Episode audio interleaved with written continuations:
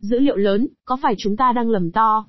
Dữ liệu lớn là thuật ngữ mơ hồ chỉ một hiện tượng có quy mô đồ sộ đã nhanh chóng trở thành mối quan tâm thường trực của các chủ doanh nghiệp, các nhà khoa học, các chính phủ và giới truyền thông. Cách đây 5 năm, một nhóm các nhà nghiên cứu của Google đã công bố một kết quả nghiên cứu đáng chú ý trên tạp chí Nature, một trong các tạp chí khoa học hàng đầu thế giới.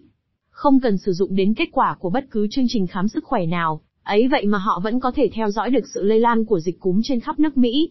Không chỉ vậy, họ còn có thể làm được điều này nhanh hơn cả các trung tâm kiểm soát và phòng ngừa dịch bệnh, CDC. Google lần theo dấu vết và báo cáo kết quả chỉ sau một ngày, trong khi CDC phải mất một tuần hoặc lâu hơn để tổng hợp tình hình dựa trên báo cáo của các phòng mạch. Google đã nhanh hơn vì nó theo dõi sự bùng phát của dịch cúm bằng cách lần ra sự tương quan giữa nội dung người ta tìm kiếm trực tuyến và triệu chứng nhiễm cúm của người tìm. Google Lucens công cụ dự báo dịch cúm của Google không những nhanh, chính xác và rẻ tiền, mà lại không bị chi phối bởi lý thuyết nào cả. Các kỹ sư của Google đã không phải bận tâm xây dựng giả thuyết về từ khóa nào, các triệu chứng cúm, hay các hiệu thuốc gần nhà có thể tương quan với sự lây lan của dịch bệnh. Nhóm kỹ sư của GOOLGE chỉ chọn ra 50 triệu từ khóa phổ biến nhất và phần việc còn lại do các thuật toán đảm nhiệm. Sự thành công của Google Lucens đã trở thành biểu trưng cho một xu hướng mới nổi bật trong kinh doanh, công nghệ và khoa học, dữ liệu lớn. Các nhà báo phấn khởi hỏi rằng, giới khoa học có thể học được gì từ Google? So với nhiều thuật ngữ thời thượng, dữ liệu lớn là một thuật ngữ mơ hồ, thường được giới kinh doanh bàn tán đến. Một số người nhấn mạnh quy mô đồ sộ của các bộ dữ liệu hiện hữu, ví dụ như hệ thống máy tính của máy gia tốc hạt lưu trữ 15 PETABITES dữ liệu mỗi năm, tương đương với dung lượng của kho nhạc yêu thích của bạn được tải trong 15.000 năm. Nhưng loại dữ liệu lớn, đang thu hút sự quan tâm của nhiều công ty có thể được xem là dữ liệu tìm được, từ các tập tin kỹ thuật số do các trình duyệt tạo ra chúng ta khi lướt web, từ các giao dịch thanh toán bằng thẻ tín dụng và từ các thiết bị di động kết nối với cột ANGTEN điện thoại gần nhất. Google Lucens được xây dựng trên nền tảng các dữ liệu tìm được và chính loại dữ liệu này mới là loại tôi quan tâm. Ở đây, các bộ dữ liệu như vậy thậm chí còn lớn hơn dữ liệu của máy gia tốc hạt, dữ liệu của Facebook là dữ liệu lớn, nhưng điều đáng chú ý chính là việc thu thập loại dữ liệu này không mấy tốn kém khi xét trong tương quan với quy mô của chúng. Các bộ dữ liệu lớn là sự chấp nối lộn xộn các đơn vị dữ liệu được thu thập cho nhiều mục đích khác nhau và được cập nhật liên tục theo thời gian thực. Khi hoạt động truyền thông, giải trí và thương mại được đẩy lên Internet và Internet được tích hợp trên điện thoại, trong xe hơi và thậm chí trên kính đeo mắt của chúng ta, cuộc sống có thể được lưu lại và được phân tích theo cách thức mà chỉ cách đây một thập kỷ thôi con người khó lòng mà hình dung ra. Những người cổ vũ cho dữ liệu lớn đã đưa ra bốn tuyên bố khẳng định thú vị, tuyên bố nào cũng mang lại thành công của Google Lucens. Thứ nhất, việc phân tích dữ liệu lớn tạo ra các kết quả chính xác đến kỳ lạ. Thứ hai, có thể nắm bắt không sót một đơn vị dữ liệu nào. Khả năng này khiến cho kỹ thuật thống kê chọn mẫu truyền thống trở nên lỗi thời. Thứ ba, không còn phải băn khoăn đâu là nhân đâu là quả nữa, bởi vì sự tương quan về mặt thống kê sẽ cho chúng ta biết những gì chúng ta cần biết. Và thứ tư, các mô hình khoa học hay các mô hình thống kê không còn cần thiết nữa vì khi có đủ dữ liệu trong tay, các con số sẽ nói lên tất cả. Nội dung trong ngoặc kép được trích trong bài sự cáo chung của lý thuyết, một bài luận đầy khiêu khích đăng trên quai năm 2008. Chẳng may, trong tình huống tốt nhất thì bốn tuyên bố khẳng định trên mang lại sự giản tiện hóa cao độ khả quan. Trong hình huống xấu nhất, theo David Spiegel giáo sư Winter nghiên cứu hiểu biết của công chúng về rủi ro tại Đại học Cambridge giờ, thì dữ liệu lớn có thể là thứ rác rưởi đơn thuần. Hoàn toàn vô nghĩa. Dữ liệu tìm được hình thành nên cơ sở vững chắc cho nền kinh tế Internet mới khi các công ty như Google, Facebook và Amazon tìm kiếm những phương cách mới nhằm hiểu thấu cuộc sống của chúng ta thông qua các dấu vết được lưu lại khi chúng ta lướt web. Kể từ khi Edward đừng tiết lộ bí mật về quy mô và phạm vi hành vi theo dõi của Hoa Kỳ bằng các thiết bị điện tử, chúng ta càng thấy rõ các dịch vụ an ninh cũng chỉ quan tâm đến những thông tin mà họ thu thập được từ các dấu vết chúng ta để lại khi lướt web mà thôi. Các chuyên gia tư vấn thúc giục những AI thờ ơ với dữ liệu cần phải tỉnh ngộ trước tiềm năng của dữ liệu lớn. Một báo cáo gần đây của Viện McKinsey toàn cầu đã ước lượng rằng hệ thống chăm sóc sức khỏe của Hoa Kỳ có thể tiết kiệm 300 tỷ đô la mỗi năm, tức 1.000 đô la tính bình quân trên mỗi công dân Hoa Kỳ, thông qua việc tích hợp và phân tích dữ liệu được sinh ra từ các thử nghiệm lâm sàng, các giao dịch bảo hiểm y tế cho đến các đôi giày chạy bộ thông minh. Nhưng trong khi dữ liệu lớn hứa hẹn nhiều triển vọng dành cho các nhà khoa học, các doanh nhân và các chính phủ, thì chính dữ liệu lớn sẽ làm chúng ta thất vọng nếu chúng ta không quan tâm đến những bài học thống kê hết sức quen thuộc. SPIG Heiter cho rằng, có rất nhiều vấn đề của dữ liệu nhỏ mà dữ liệu lớn cũng phải đối mặt. Các vấn đề đó không tiêu biến đi vì bạn có trong tay nhiều dữ liệu. Dữ liệu càng lớn, các vấn đề đó càng trầm trọng hơn. 4 năm sau khi bài báo Nguyên Thủy được công bố trên tạp chí Nature, bản tin của tạp chí Nature đã loan báo một tin không hay, đợt bùng phát gần nhất của dịch cúm đã tấn công một nạn nhân bất ngờ. Google Lucens. Qua nhiều mùa đông cung cấp báo cáo chính xác và nhanh chóng về các đợt bùng phát của dịch cúm một cách đáng tin cậy, thì mô hình không bị chi phối bởi lý thuyết và có nguồn dữ liệu phong phú đã không còn đánh hơi được dịch cúm đang lan tới đâu. Mô hình của Google đã chỉ ra một đợt bùng phát dữ dội, nhưng khi dữ liệu chậm mà chắc của CDC đổ về thì người ta phát hiện ra rằng các ước lượng của Google về sự lây lan của những căn bệnh có vẻ như cúm đã bị khuếch đại lên gần như gấp 2 lần. Vấn đề là Google không biết không thể có sự khởi đầu để biết, điều gì đã tạo ra sự tương quan các từ khóa với sự lây lan của dịch cúm. Các kỹ sư của Google đã không cố gắng tìm hiểu đâu là nhân đâu là quả. Họ hầu như chỉ tìm ra các mô thức mang tính thống kê trong dữ liệu. Họ quan tâm đến tương quan hơn là nhân quả. Điều này khá phổ biến trong các phân tích sử dụng dữ liệu lớn. Xác định đâu là nhân đâu là quả không hề dễ dàng, một số người còn cho là bất khả. Xác định sự tương quan lại ít tốn kém và dễ dàng hơn. Theo nội dung cuốn sách Big Data, của Victor Mayer và Kenneth Cookie, đó chính là lý do tại sao quan hệ nhân quả sẽ không bị vứt bỏ, nhưng lại đang bị hạ bệ, không còn được coi là cội nguồn của ý nghĩa nữa. Tuy nhiên, một phân tích chỉ chú trọng sự tương quan không dựa trên nền tảng lý thuyết rõ ràng là không bền vững. Nếu bạn không hiểu điều gì ẩn đằng sau sự tương quan, thì bạn sẽ không biết tại sao sự tương quan đó bị phá vỡ. Một cách lý giải cho sự thất bại của Lucens chính là các bản tin đầy rẫy các câu chuyện đáng sợ về dịch cúm vào tháng 12 năm 2012, và những câu chuyện đó đã kích thích những người khỏe mạnh tìm kiếm thông tin trên Internet. Một cách lý giải khác chính là thuật toán gợi ý tìm kiếm của Google đã dẫn dắt trệch mục tiêu khi Google bắt đầu đề xuất các chẩn đoán một cách tự động khi người ta nhập các triệu chứng bệnh vào. Google Lucens sẽ phục hồi trở lại, sẽ được hiệu chuẩn lại bằng dữ liệu mới và phải như vậy. Có nhiều lý do để vui mừng về các cơ hội lớn hơn được tạo ra cho chúng ta khi chúng ta dễ dàng thu thập và phân tích các bộ dữ liệu đồ sộ. Nhưng nếu chúng ta không rút ra được bài học gì từ sự cố này, chúng ta sẽ lại mắc sai lầm. Các chuyên gia thống kê đã mất 200 năm để phát hiện những cạm bẫy trực chờ khi chúng ta tìm cách thấu hiểu thế giới bằng dữ liệu. Ngày nay, dữ liệu trở nên lớn hơn, nhanh hơn và rẻ hơn, nhưng chúng ta không được huyễn hoặc rằng các cạm bẫy giờ đây đã bị vô hiệu hóa. Cạm bẫy nguy hiểm vẫn chờ trực. Năm 1936, APHZET Landon thuộc Đảng Cộng Hòa đã ra tranh cử cùng Tổng thống FZAN Glyn Delano Roosevelt. The Liteza Zidaget, một tạp chí uy tín, nhận lãnh trách nhiệm dự báo kết quả bầu cử. Tạp chí này đã thực hiện một cuộc thăm dò ý kiến dư luận hết sức tham vọng qua đường bưu điện, mục tiêu đặt ra là phải tiếp cận được 10 triệu người, chiếm một phần tư toàn bộ lực lượng cử tri. Lượng thư phản hồi đổ về ảo ạt ngoài sức tưởng tượng, nhưng Digest dường như thích thú với khối lượng công việc khổng lồ này. Vào cuối tháng 8, tạp chí đã tường thuật rằng, tuần sau, những phản hồi đầu tiên trong số 10 triệu thư phản hồi này sẽ khơi dòng cho luồng phiếu được đánh dấu, sẽ được kiểm tra 3 lần, được đối chiếu, được phân loại chéo 5 lần và được tổng hợp. Sau khi lập biểu thống kê 2,4 triệu phản hồi được gửi về trong hơn 2 tháng, một con số đáng kinh ngạc, tạp chí The Literature Digest đã công bố kết quả khảo sát của họ. Landon sẽ thắng với tỷ lệ thuyết phục 55% so với 41%, một số ít cử tri còn lại ủng hộ ứng viên thứ ba. Kết quả cuối cùng của cuộc bầu cử lại khác hoàn toàn. Joseph đã đè bẹp Landon với tỷ lệ 61% so với 37%. Sự đau đớn e chề của tạp chí The Literature Digest chưa dừng lại. Ở đó, một cuộc điều tra có quy mô nhỏ hơn rất nhiều do dốc Gallup, một người tiên phong trong thăm dò dư luận, thực hiện đã có kết luận khá sát với kết quả bầu cử thực tế, dự báo được chiến thắng dễ dàng của Roosevelt. Ông Gallup đã nắm bắt được một số điều mà tạp chí The Literature Digest không biết. Nói đến dữ liệu, kích cỡ không quyết định tất cả. Các cuộc thăm dò dư luận căn cứ trên các mẫu rút ra từ toàn bộ lực lượng cử tri. Điều này có nghĩa là những người thăm dò dư luận cần phải giải quyết hai vấn đề, sai số khi lấy mẫu và thiên lệch khi chọn mẫu. Sai số khi lấy mẫu thể hiện rủi ro, hoàn toàn ngẫu nhiên, mẫu được chọn ngẫu nhiên không phản ánh quan điểm thực của tổng thể. Biên độ sai số, được báo cáo trong các cuộc thăm dò dư luận phản ánh rủi ro này và khi mẫu càng lớn thì biên độ sai số càng nhỏ. Một nghìn cuộc phỏng vấn là một mẫu đủ lớn phục vụ được nhiều mục đích và ông Gallup cho biết ông đã thực hiện 3.000 cuộc phỏng vấn. Nhưng nếu 3.000 cuộc phỏng vấn cho ra kết quả tốt, vậy thì tại sao 2,4 triệu cuộc phỏng vấn lại không có được kết quả sát hơn? Câu trả lời là sai số khi lấy mẫu có một người bạn hết sức nguy hiểm, thiên lệch khi chọn mẫu.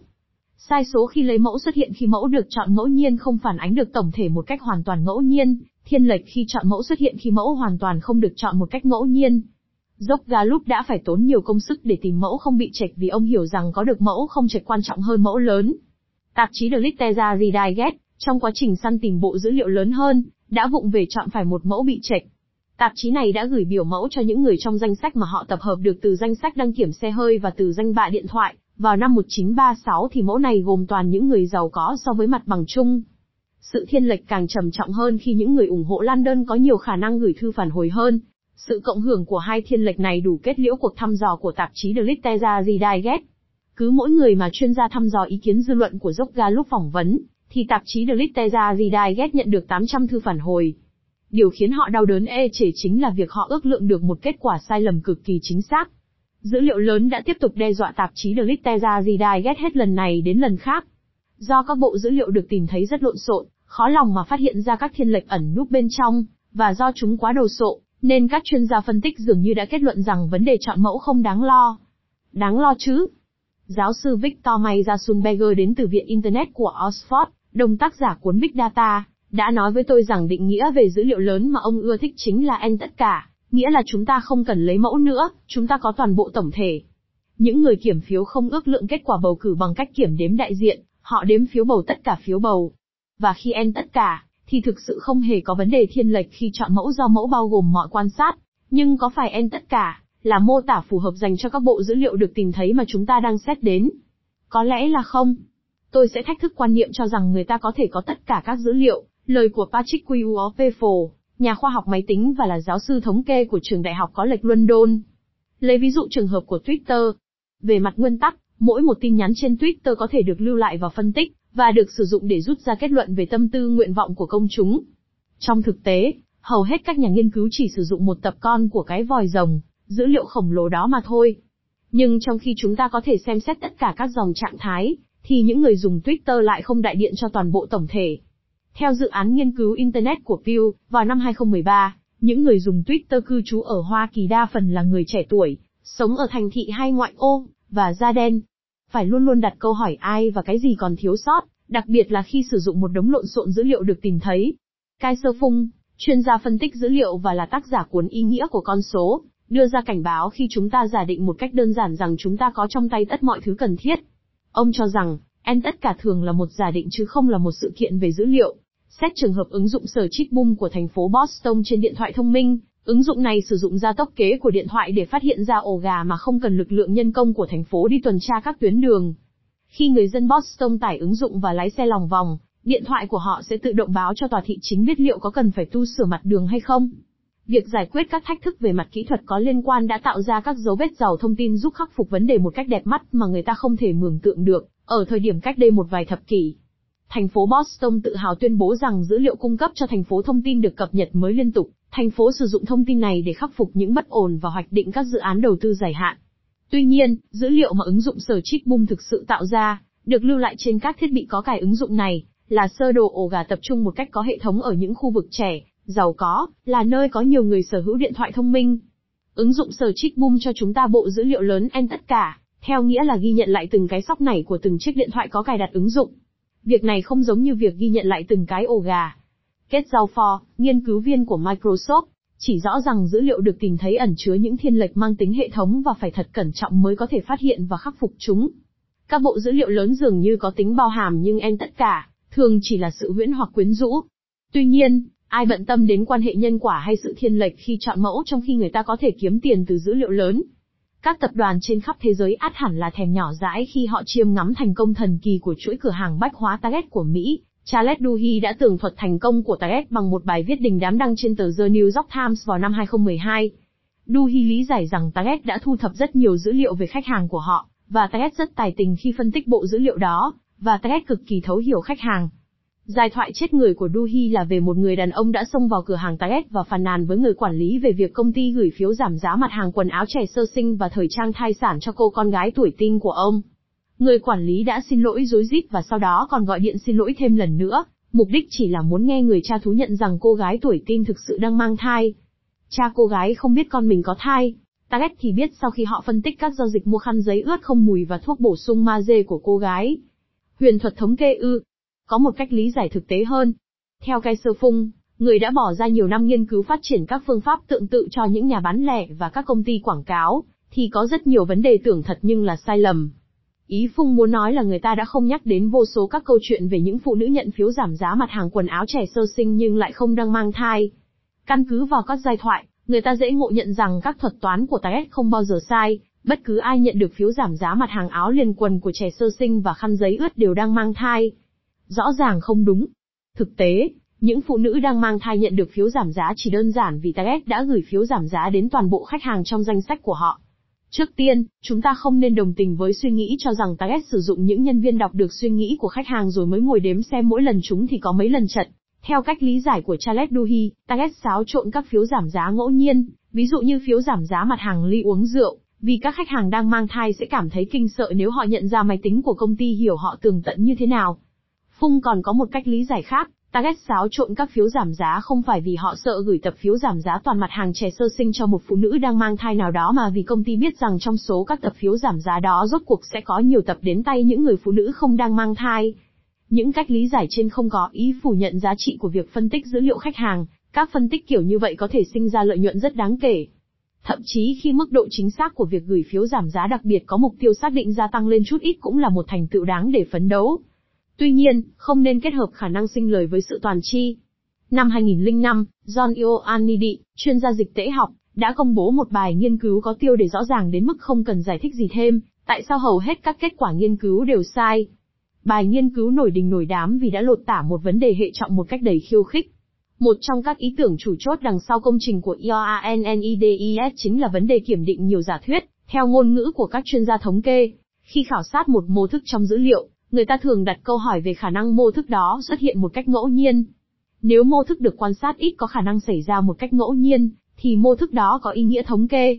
Vấn đề kiểm định nhiều giả thuyết xuất hiện khi một nhà nghiên cứu xem xét nhiều mô thức khả dĩ cùng một lúc. Xét một ví dụ về thực nghiệm ngẫu nhiên, theo đó người ta phát VIATMIN cho một số học sinh tiểu học, số khác được phát cho giả dược. Liệu rằng vitamin có tác dụng không? Câu trả lời hoàn toàn phụ thuộc vào việc chúng ta hiểu tác dụng là như thế nào. Các nhà nghiên cứu có thể nhìn vào chiều cao, cân nặng của trẻ, tỷ lệ sâu răng, hành vi trong lớp học, điểm kiểm tra, thậm chí là lý lịch tư pháp hoặc thu nhập khi 25 tuổi, chờ đến khi trẻ trưởng thành. Sau đó, có nhiều cách kết hợp để kiểm tra xem, vitamin có tác dụng đối với trẻ nghèo, trẻ giàu, trẻ trai, trẻ gái hay không. Việc kiểm định đầy đủ các tương quan khác nhau và các kết quả may ra mới chúng sẽ nhấn chìm mọi khám phá thực sự. Có nhiều cách giải quyết nhưng vấn đề lại càng trầm trọng hơn đối với các bộ dữ liệu lớn, vì có nhiều giả thuyết để kiểm định hơn là có nhiều dữ liệu để kiểm định. Nếu không phân tích cẩn thận, tỷ lệ mô thức thực so với mô thức giả tạo, một dấu hiệu của nhiễu sẽ nhanh chóng tiến về không.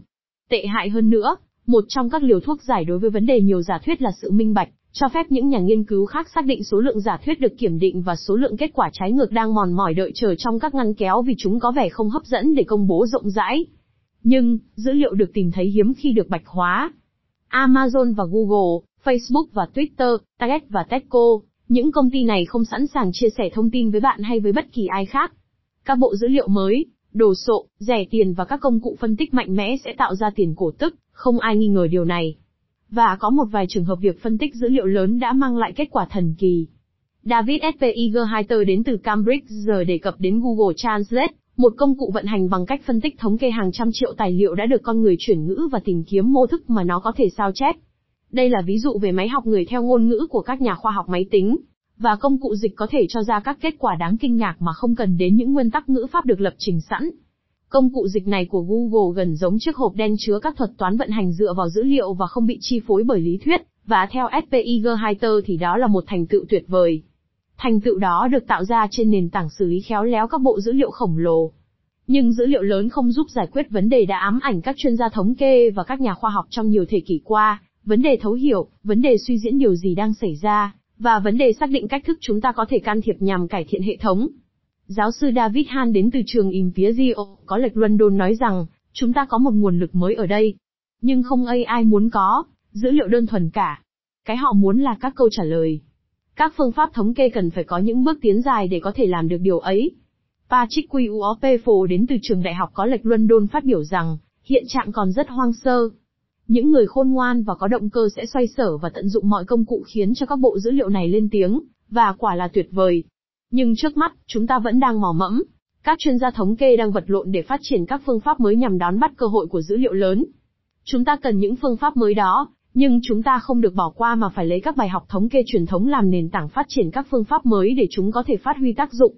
Nhắc lại tuyên bố khẳng định của dữ liệu lớn. Độ chính xác kỳ lạ dễ thổi phồng kết quả nếu chúng ta lờ đi các trường hợp tưởng thật nhưng là sai lầm, như trường hợp dự báo về thai kỳ của Target. Tuyên bố cho rằng quan hệ nhân quả đã bị hạ bệ, là đúng nếu chúng ta dự báo trong môi trường ổn định, Nhưng lại là sai nếu thế giới biến động không ngừng như trường hợp dịch cúm, hay khi bản thân chúng ta muốn thay đổi thế giới. Sự hứa hẹn en tất cả, và do đó mà vấn đề thiên lệch khi lấy mẫu không còn nữa, lại không đúng trong hầu hết các trường hợp được nhắc đến. Quan điểm cho rằng khi có đủ dữ liệu trong tay, các con số sẽ nói lên tất cả, có vẻ chất phác một cách tuyệt vọng khi gặp phải những bộ dữ liệu mà các mô thức giả tạo lấn át các khám phá thực sự. Thời đại dữ liệu lớn đã đến, nhưng thời đại của nhận thức sâu sắc thì chưa. Thách thức hiện tại là giải quyết các vấn đề mới và tìm được các câu trả lời mới mà không lặp lại những sai lầm về mặt thống kê trên một quy mô lớn, hơn bao giờ hết.